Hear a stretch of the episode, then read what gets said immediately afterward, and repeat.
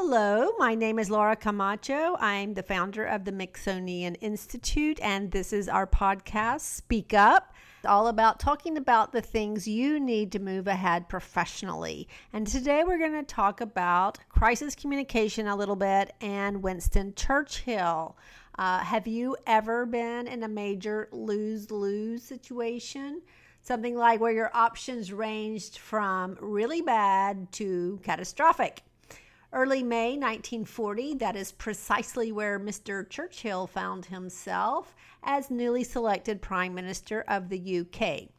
Yes, he was Prime Minister. Essentially, Churchill was selected to be the bearer of unacceptably bad news in a country still reeling from the massive death toll and damage of World War I. One option was to cut a deal with Adolf Hitler, as the French had done. In fact, the Windsor family probably had already taken some steps down that path. And the other option was to engage in a war they could not possibly win. Winning would actually take uh, a U.S. participation. And at that point, the U.S. was not about to get entangled in yet another European conflict. If your industry has ever been disrupted, you know a little bit about what this feels like. For example, leaders in healthcare are dealing with choices that may feel like Mr. Churchill's situation back in the day. Healthcare providers, for example, are being asked to treat more people more effectively at a lower cost and hurry up about it. So let's talk about crisis communication. Anytime workers must be laid off, a division is closed, a product is recalled, it's a lose lose. Sometimes a needed confrontation can feel like a lose lose if you're pretty sure that the person who needs to be held accountable is going to resist. And if you haven't ever been asked to share the bad news at a company or where an organization, at some point that day will be here. And we tend to judge Churchill more harshly these days because of his words against women's right to vote, racial issues, and others, which is understandable. Uh, judging past leaders through our contemporary binoculars is natural, but it's not really fair because people criticized back in history can hardly defend themselves from the grave, and they lived in a world quite different from ours. After all, for many years, physicians actually recommended smoking to their patients. While in error, that doesn't mean that they were bad people.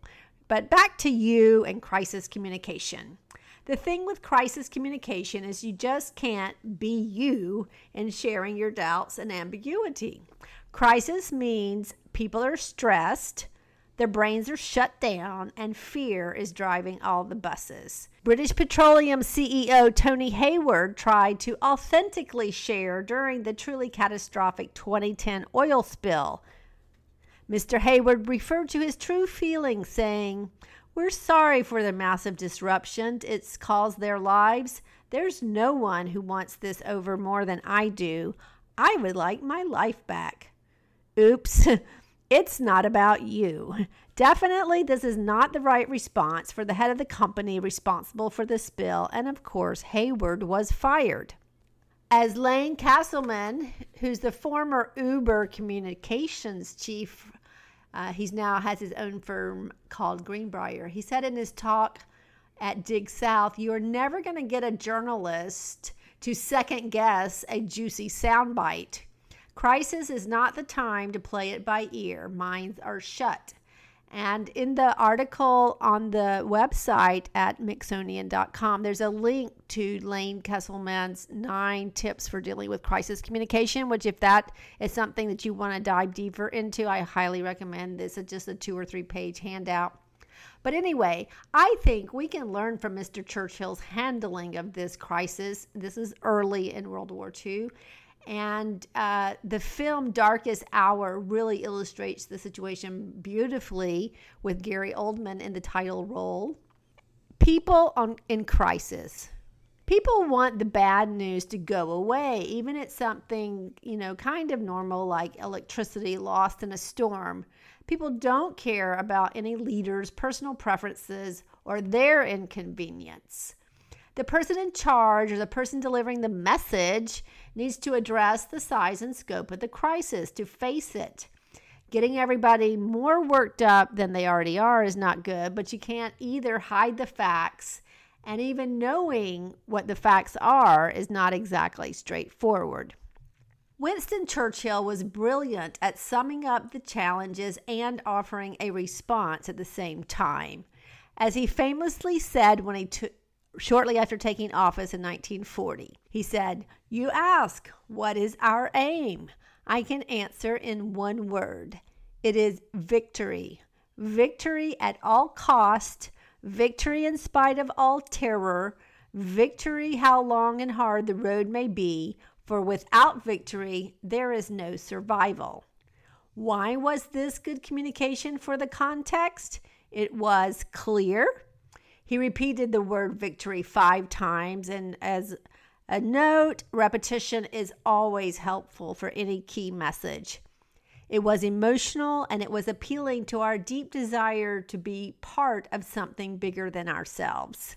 So, the takeaway take time to get clear on the best outcome for all parties before you say anything, and then acknowledge the challenge and paint a picture of where we're going. Present your vision. Sometimes it's really not a win win, it's actually a lose lose, at least in the short term. But remind us of what the greater good at stake is.